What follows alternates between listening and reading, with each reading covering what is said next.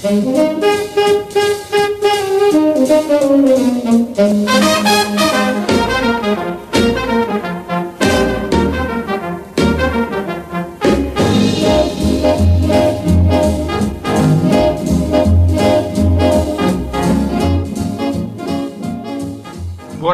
e benvenuti a Dixie Club, il programma di musica jazz realizzato e condotto da Giorgio Moncagatta che vi augura un buon ascolto. I protagonisti di questa puntata della serie dedicata ai pianisti sono due, James Price Johnson e Willie the Lion Smith. James Price Johnson nacque a New Brunswick il 1 febbraio 1894.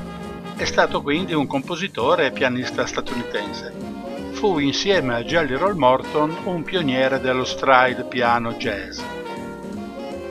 Nativo del New Jersey, fu la vicinanza di New York con la sua atmosfera cosmopolita, i suoi locali, la sua musica, a contagiare il giovane Johnson, che crebbe ascoltando il ragtime di Scott George. Nel 1908 la sua famiglia si trasferì a San Juan Hill, nei pressi di quello che oggi è il Lincoln Center, il ragazzo, dotato di una predisposizione naturale per il pianoforte, fu presto in grado di suonare d'orecchio la musica che ascoltava. Influenzato dal ragtime, suonò e incise Maple Leaf Rag di Joplin insieme alla più moderna Euphonic Sound. I diritti del disco lo resero finanziariamente più indipendente, tanto che Johnson pensò, come aveva fatto prima di lui Scott Joplin, di scrivere un'opera per orchestra. Ascoltiamo ora il primo brano della scaletta Euphonic Sound al piano James P. Johnson.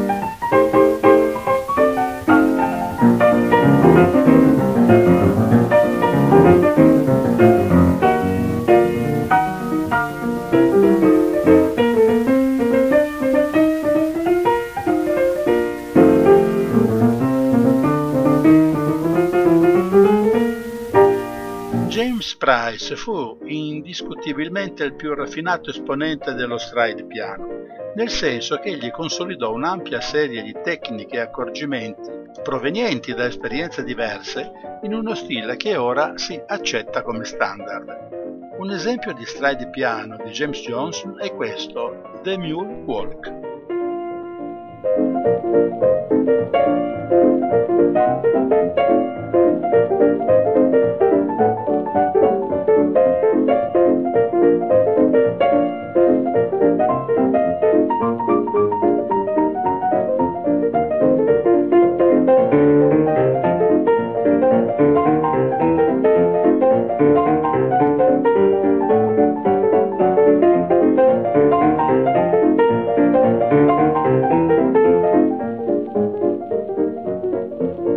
Música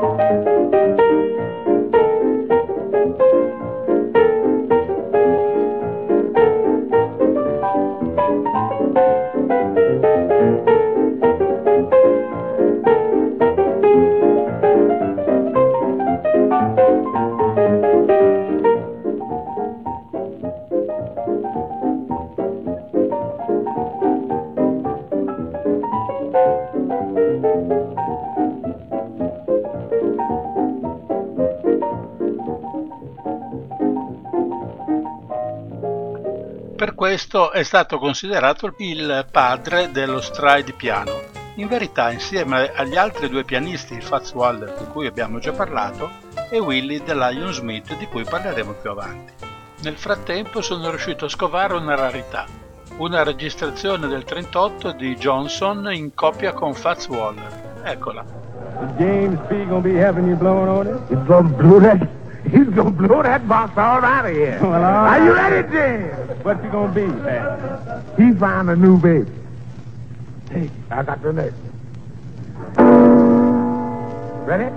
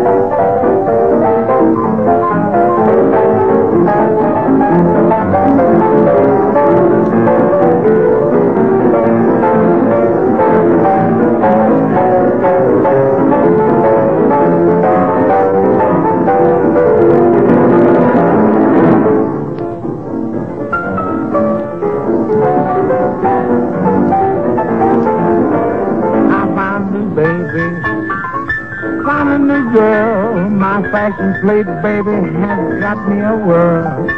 Her kind of love is all mercy, made me a slave. Sweet little dove is all I crave. Sweetest miss with a kiss full of bliss, can't resist somehow. Tells me lies, all them eyes, oh, it's a wow. Baby, had to fall. My new baby, send me, baby, that's all, yeah.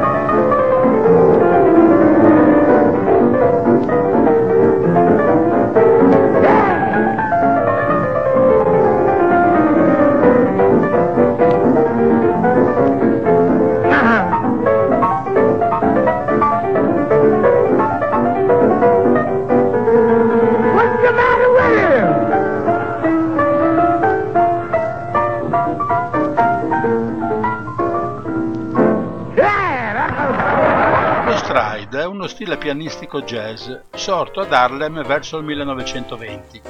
Eredita dal ragtime la struttura e i ruoli delle due mani. La sinistra fornisce bassi, spinta ritmica e armonie. La destra ricama melodie e abbellimenti, cui si aggiunge l'improvvisazione e la pronuncia ritmica dello swing. Prima del 1920 Johnson si era guadagnato sulla costa orientale una reputazione di pianista che poteva essere paragonata a quelle di U.B. Blake e Lucky Roberts. Aveva inciso decine di superbe registrazioni al piano roll per la Holly Hall di New York ed alcune etichette discografiche. Il piano roll produceva un nastro perforato che, inserito in un lettore in un altro pianoforte, eseguiva esattamente il brano come era stato eseguito dal pianista. Era la registrazione ante litera.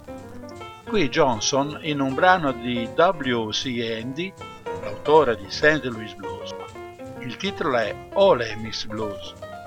Fu in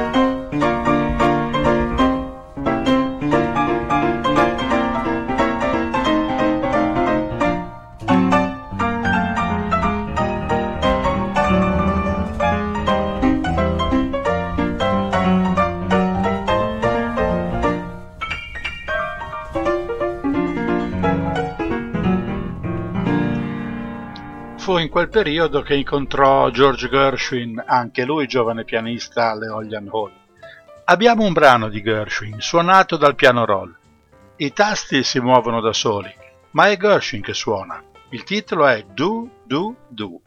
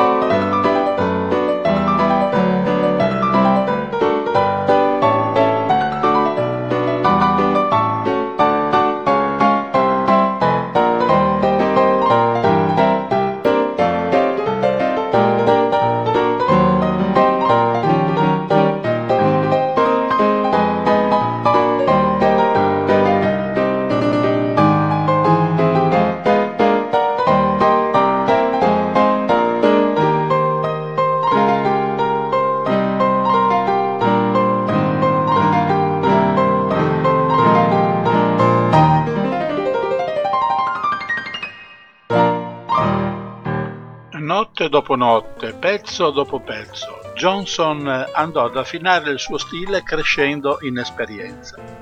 Il doversi misurare ogni volta con esigenze diverse, talvolta con le idiosincrasie dei molti cantanti che accompagnava, lo resero capace di districarsi in mezzo agli stili, tanto da essere in grado di riprodurre un brano in qualsiasi tonalità.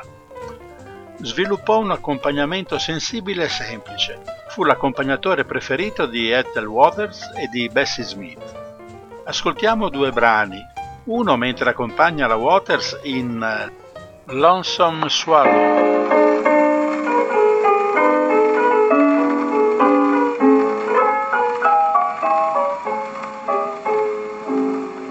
Poor little lonesome swallow up in the treetop high poor little lonesome swallow. I hear your lonely sigh.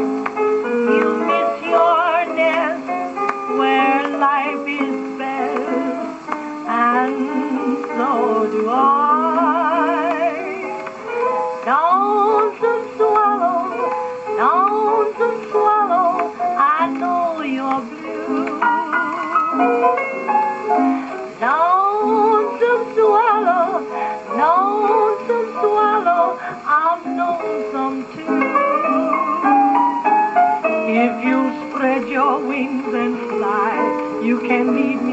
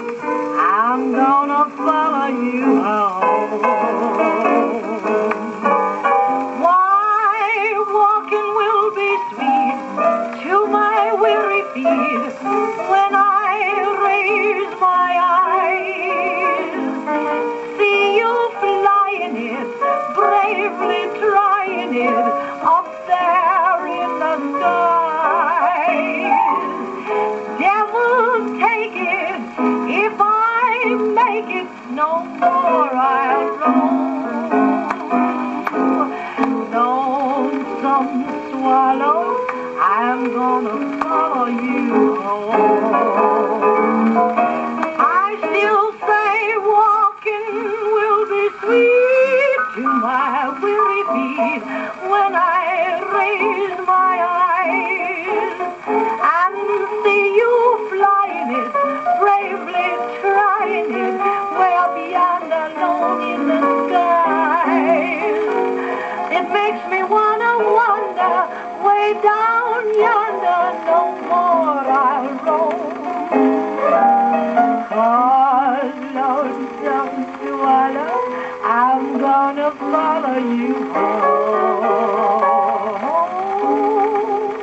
Ora accompagna Bessie Smith in Black Water Blues.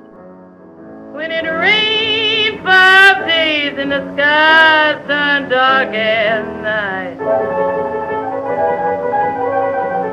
When it rained five days and the skies turned dark as night.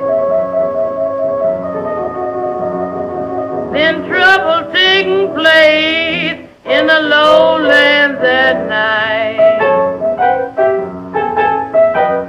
I woke up this morning, can't even get out of my door. I woke up this morning, can't even get out of my door. There's enough trouble to make a poor girl wonder where she wanna go.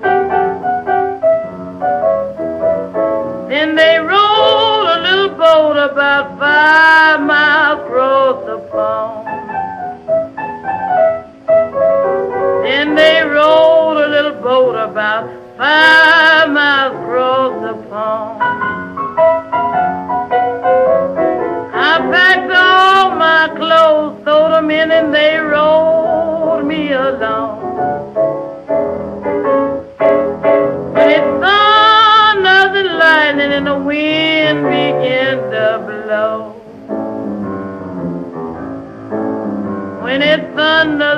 lightning and the wind began to blow. There's thousands of people ain't got no place to go. Then I went and stood upon some high old lonesome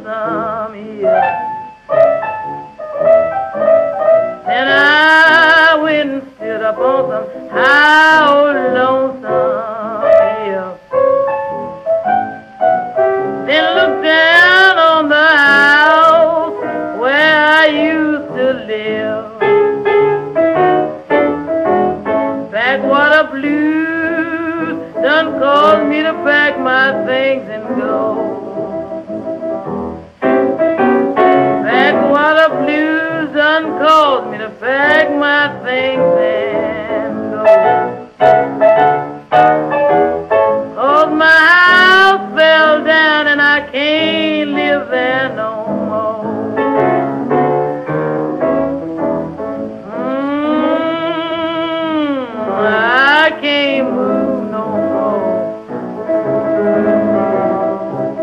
Mm,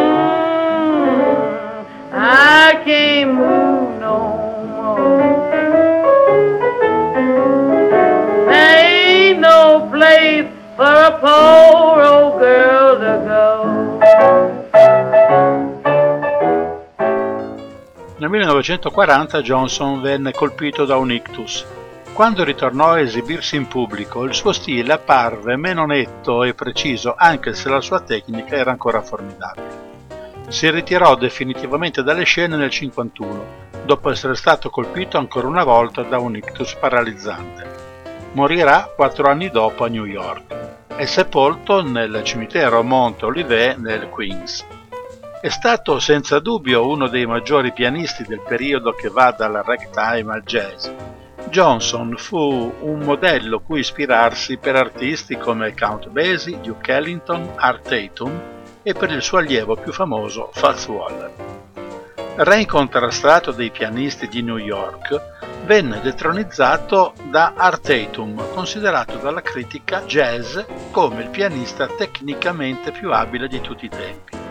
Oggigiorno la sua influenza e il successo di cui ha goduto sono sottovalutati e dimenticati, tanto da essere stato definito il pianista invisibile dal musicologo David Schiff.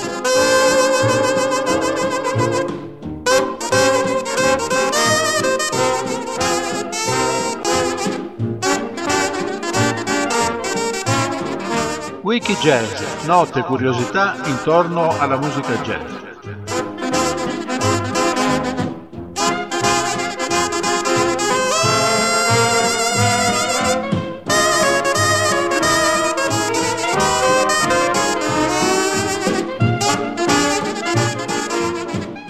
Torino 1935.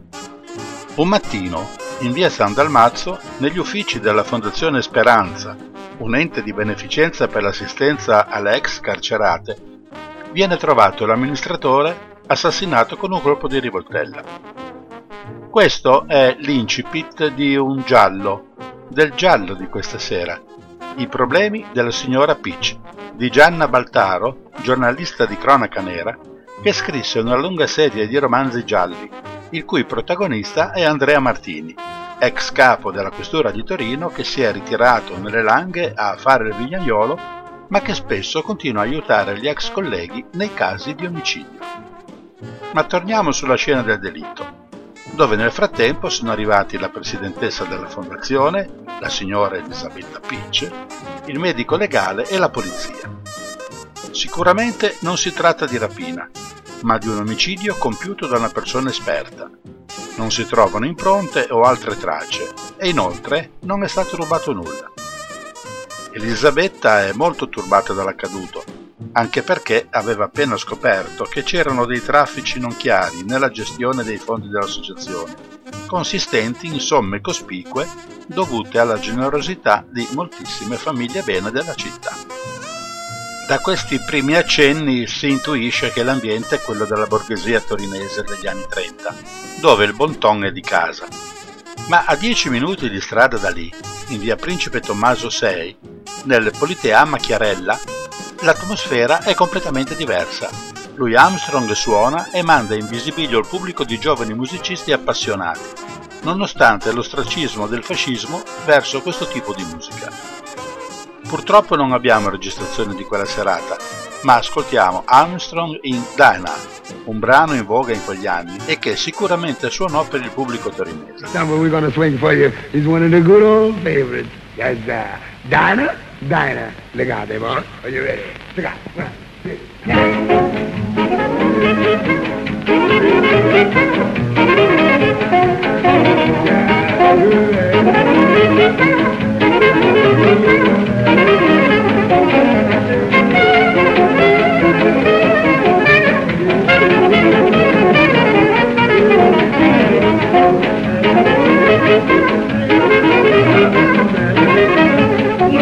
If there is, then you know, show to me, Dinah, the Dixon blazing, love the city gazing, to the eyes of Dinah Lee. Baby, every night, one eye, shake my fat ball, cut my dynamite, change your mind, Baba this, don't you want to, don't China, baby, I'll have a Dinah, oh, baby, oh, Dinah. Dinah,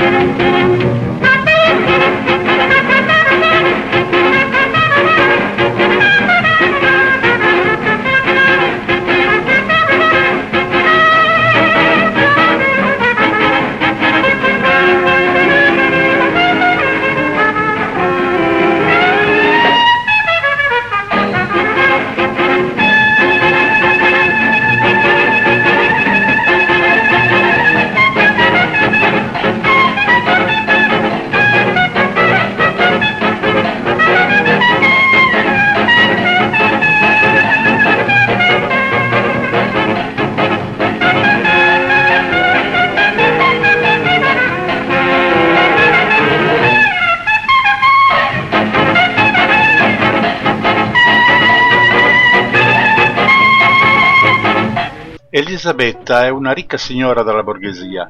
Ha ereditato da una zia un ricchissimo patrimonio, ma ha due obblighi testamentari. Deve provvedere economicamente sia a Romilda, la dama di compagnia della zia, sia a Clara, sua cugina, esclusa dal testamento. Obblighi ai quali ha provveduto sempre con generosità. È anche una donna moderna, fuma, guida l'auto, una topolino di cui è molto fiera ma negli ultimi tempi ha scoperto con grande dispiacere che molte persone a lei vicina l'hanno tradita.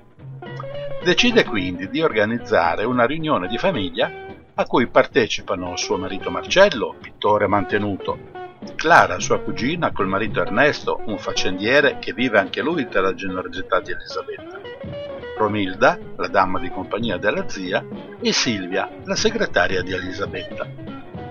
Durante la riunione Elisabetta dichiara di essere rimasta molto delusa dal comportamento dei membri della sua famiglia e che ha deciso di ridurre notevolmente le abituali elargizioni e che cambierà testamento intestando tutto alla fondazione. Quindi, dopo aver fumato una sigaretta, lascia la riunione e con la sua auto si allontana da casa. Viene trovata morta dopo poche ore, apparentemente si è schiantata con l'auto contro un albero lungo una strada che però non è nei suoi tragitti abituali. Ad indagare viene quindi richiamato il commissario Andrea Martini, che conosce bene l'ambiente. Dalle indagini viene a sapere che da adolescente Elisabetta aveva avuto un flirt con un ragazzo, Riccardo Germini, di ceto inferiore al suo e per questo non accettato dalla famiglia. Durante un loro incontro clandestino succede che nel negozio dove Riccardo lavora avviene una rapina e lui ovviamente non ha l'alibi per quei momenti Tuttavia, per non compromettere Elisabetta, non la coinvolge. Di conseguenza viene condannato a due anni per favoreggiamento. Elisabetta non cerca di difenderlo, anzi, lo cancella dalla sua vita. Riccardo però, dopo tanti anni, è tornato a Torino. Ha trascorso parte della sua vita nella legione straniera e l'amore verso Elisabetta si è trasformato in odio profondo. Vuole vendicarsi dalla donna che lo ha abbandonato il commissario scopre che Riccardo ha inviato un biglietto ad Elisabetta con poche lapidarie parole. Io non ho dimenticato. Il commissario Martini non è per niente persuaso che la morte di Elisabetta sia dovuta solo ad un banale incidente ed in effetti dall'esito dell'autopsia emerge che era stata drogata con oppiacei. È fermamente convinto che dietro tutto questo ci sia la regia di Riccardo, che però viene trovato in via Porta Palatina assassinato dalla stessa arma che aveva ucciso l'amministratore della Fondazione Speranza. Le indagini proseguono a 360 gradi e dopo vari colpi di scena la verità viene finalmente a galla e Martini sceglie di svelarla ed arrestare i colpevoli, come accade nei migliori gialli di Oltremanica, durante la riunione della famiglia Peach per la lettura del testamento di Elisabetta. L'amministratore è stato ucciso da un sicario i mandanti erano Marcello ed Ernesto, che insieme ad altri imprenditori erano venuti a sapere che Elisabetta, avendo costretto l'amministratore a confessare, era al corrente dei loro nomi.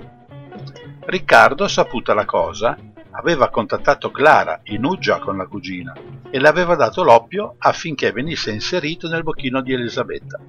Riccardo era stato poi freddato a sua volta dal sicario perché sapeva troppe cose. E così al termine della lettura del testamento, Ernesto, Marcello e Clara vengono arrestati e finalmente il commissario Martini può tornare alle sue vigne. Intanto, durante questi accadimenti, in corso Vittorio Emanuele 73, nel primo Hot Jazz Club d'Italia, un manipolo di gentleman del jazz, collezionisti e musicisti dilettanti, si sono ritrovati per ascoltare i rari dischi jazz. E ora sentite mi pare stiano ascoltando Benny Goodman in Sing Sing Sing.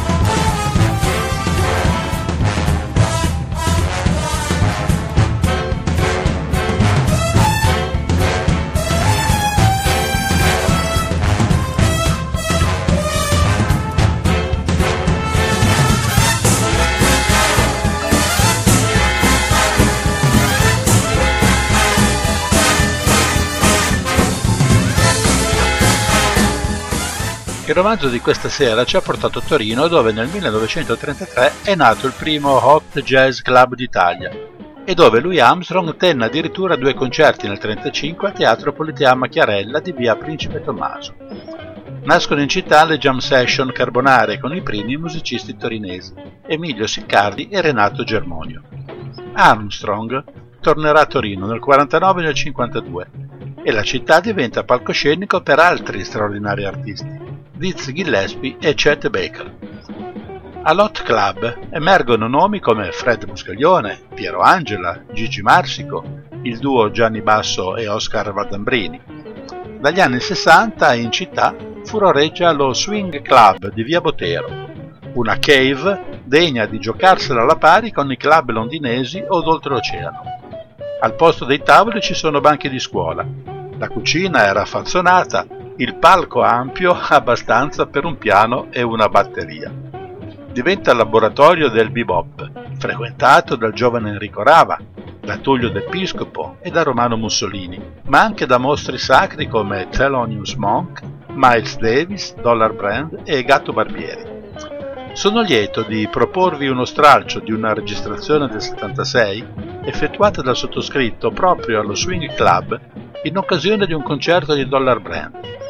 Si tratta di una registrazione effettuata senza che l'artista lo sapesse, perché era allergico alle registrazioni dal vivo la diffusi una sola volta in una nota radio libera torinese dell'epoca, Radio Gemini One. Questa quindi è la seconda radiodiffusione in assoluto. Buon ascolto e al prossimo Wiki Jazz.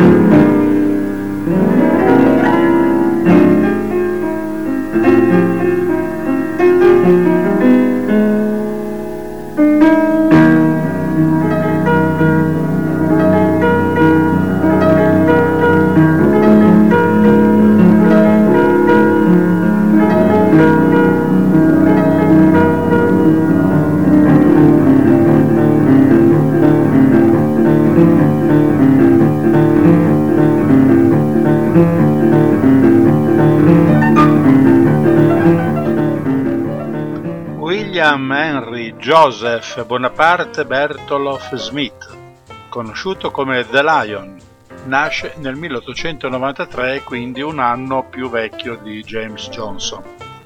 Willie The Lion Smith la musica l'aveva in famiglia. Sua madre suonava l'organo nella chiesa di Newark e cominciò ben presto a impartire lezioni di piano al piccolo Willie, che a soli 15 anni era già diventato un provetto musicista capace di procurarsi serate a pagamento. Nel 1914 Willy era il pianista fisso del Randolph Club. Fu proprio lì che incontrò James P. Johnson e per la prima volta cominciò a legarsi a lui come un amico fraterno. Ben presto allargò il suo giro d'azione fino alla vicina Harlem, ma quando nel 1917 gli Stati Uniti entrarono in guerra, partì volontario per la Francia, dove si distinse per il suo coraggio fu in quell'occasione che gli fu dato il soprannome di The Lion. Congedato dall'esercito tornò a New York City, si, si sistemò al Leroy di Harlem e si impose come uno dei migliori tickler tanto da attirare l'attenzione di Mamie Smith, che lo volle con sé in sala di incisione per la sua storica registrazione di Crazy Blues, il primo disco blues in assoluto e che ora ascoltiamo.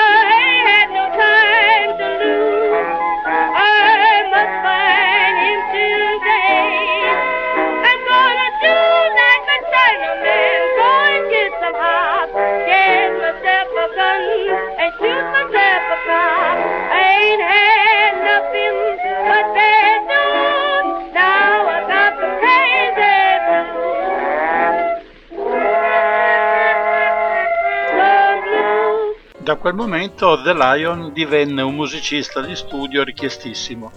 Basti pensare che se lo contendevano personaggi come Sidney Bechet, Johnny Hodge e Benny Carter. Questa attività di sideman non lo distrasse comunque da quella di solista, che continuò a esercitare nei locali della città. Il vero salto di qualità che lo portò a essere conosciuto al di fuori dello stretto giro newyorkese arrivò nel 1934, quando ebbe la possibilità di incidere finalmente da solista per la Decca. Ne derivò Fingerbuster, il brano che rivelò a tutta l'America la creatività e la tecnica esplosiva del suo autore. reminiscing something about the piano greats. You heard out jazz music, they say it comes from different cities and different states. I say jazz comes from anywhere that the human being has a soul and has a heart. I'd like to mention some of the greats. We had James B. Johnson, Thomas Fats Waller, Eubie Blake, and Cecil. Charles Lucky Roberts, Hank Duncan, Ralph Sutton, Willie the Lion Smith.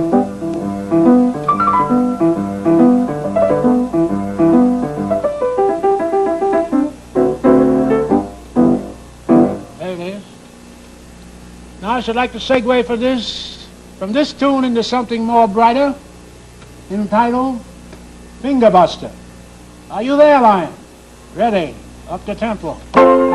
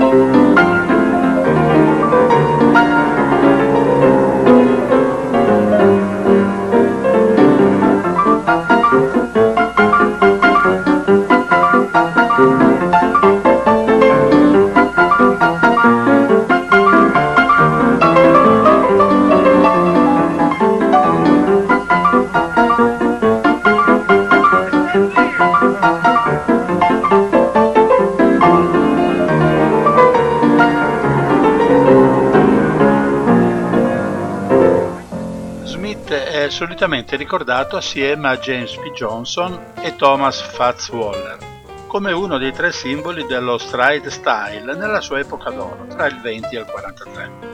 Era famoso, oltre che per il sigaro vagante in bocca, per certe esagerazioni quantunque fosse un ottimo pianista. Il suo stile era decisamente professionistico e circa la musica ragtime era solito affermare che ragtime significa un tizio che non conosce la tastiera, dandone poi una spiegazione tra il pratico e il filosofico. Aggiungeva altresì che nel caso si stia suonando per una banda o per intrattenimento e la mano è ferita, egli deve essere capace di cantare, parlare, suonare, dirigere e ballare. Insomma, il ragtime era lo stile di piano che si suonava quando c'era qualche problema nella flessibilità delle dita. Fortunatamente esistono diverse sue registrazioni, come questa simpatica Maple Leaf Rag, dove fa un elenco di colleghi degli stili e dei loro brani. Ah, back to where I started, but this time's a different view. Each time I go deeper and deeper. Way back as far as you can talk. This time I'm talking about the, that fabulous Scott Joplin. He's the writer of the Maple Leaf Rag, one of the many things that he wrote. His wife's name was Lottie Joplin. Had she lived, she would have been about, I guess, 82 years old. Very spry. Lived at 212 West 138th Street, had the whole house. It was a common occurrence to step in there at 6 o'clock in the morning, see guys like Art Tatum, Thomas Fats Waller, Willie the Lion, James P. Johnson, U.B. Blake, oh, and numerous others, Wilbur Sweatman. All night I can talk about them. Valeda Snow, Jackie Mabley, they all owe Jop room rent yet. Bless her heart. Getting back to the Maple Leaf. The people call the era we're playing in today, they call it swing, modern, bop. We call it gut bucket, in the alley, the latest rendition, ragtime. I'll never forget when I was a kid. I used to dance, play the piano. My mother used to say, "Get hot." Oh, let's rag it, son. So you see, ragtime is a happy medium. Take the Baptist people in the churches, they call them shouts. Anytime you hear a shout, it'll make you dance. So getting back to Scott Joplin, he wrote the Maple Leaf Rag in A flat. Wrote and written very simple. Everybody played it in A flat. I'm going to play it in A flat after I tell you about the music he had stored away. Before Miss Joplin died, I was down in the cellar, I'll bet she had about a whole cellar full of manuscripts, modern things by Scott Joplin. You'd be surprised, classical things, operatic strains. So you see, in speaking of jazz, never play a jazz musician cheap, because usually the good ones, they all studied classics. Most of them today are digging in the operas. That goes for me too. So I'd like to play you a couple of strains of this maple leaf rag. Give you an idea. I'll play it like I play it now, then I'll play it like Mr. Joplin wrote it. In other words, they say, reduce it to its lowest common denominator, right? From the sublime to the ridiculous. Let's get with it.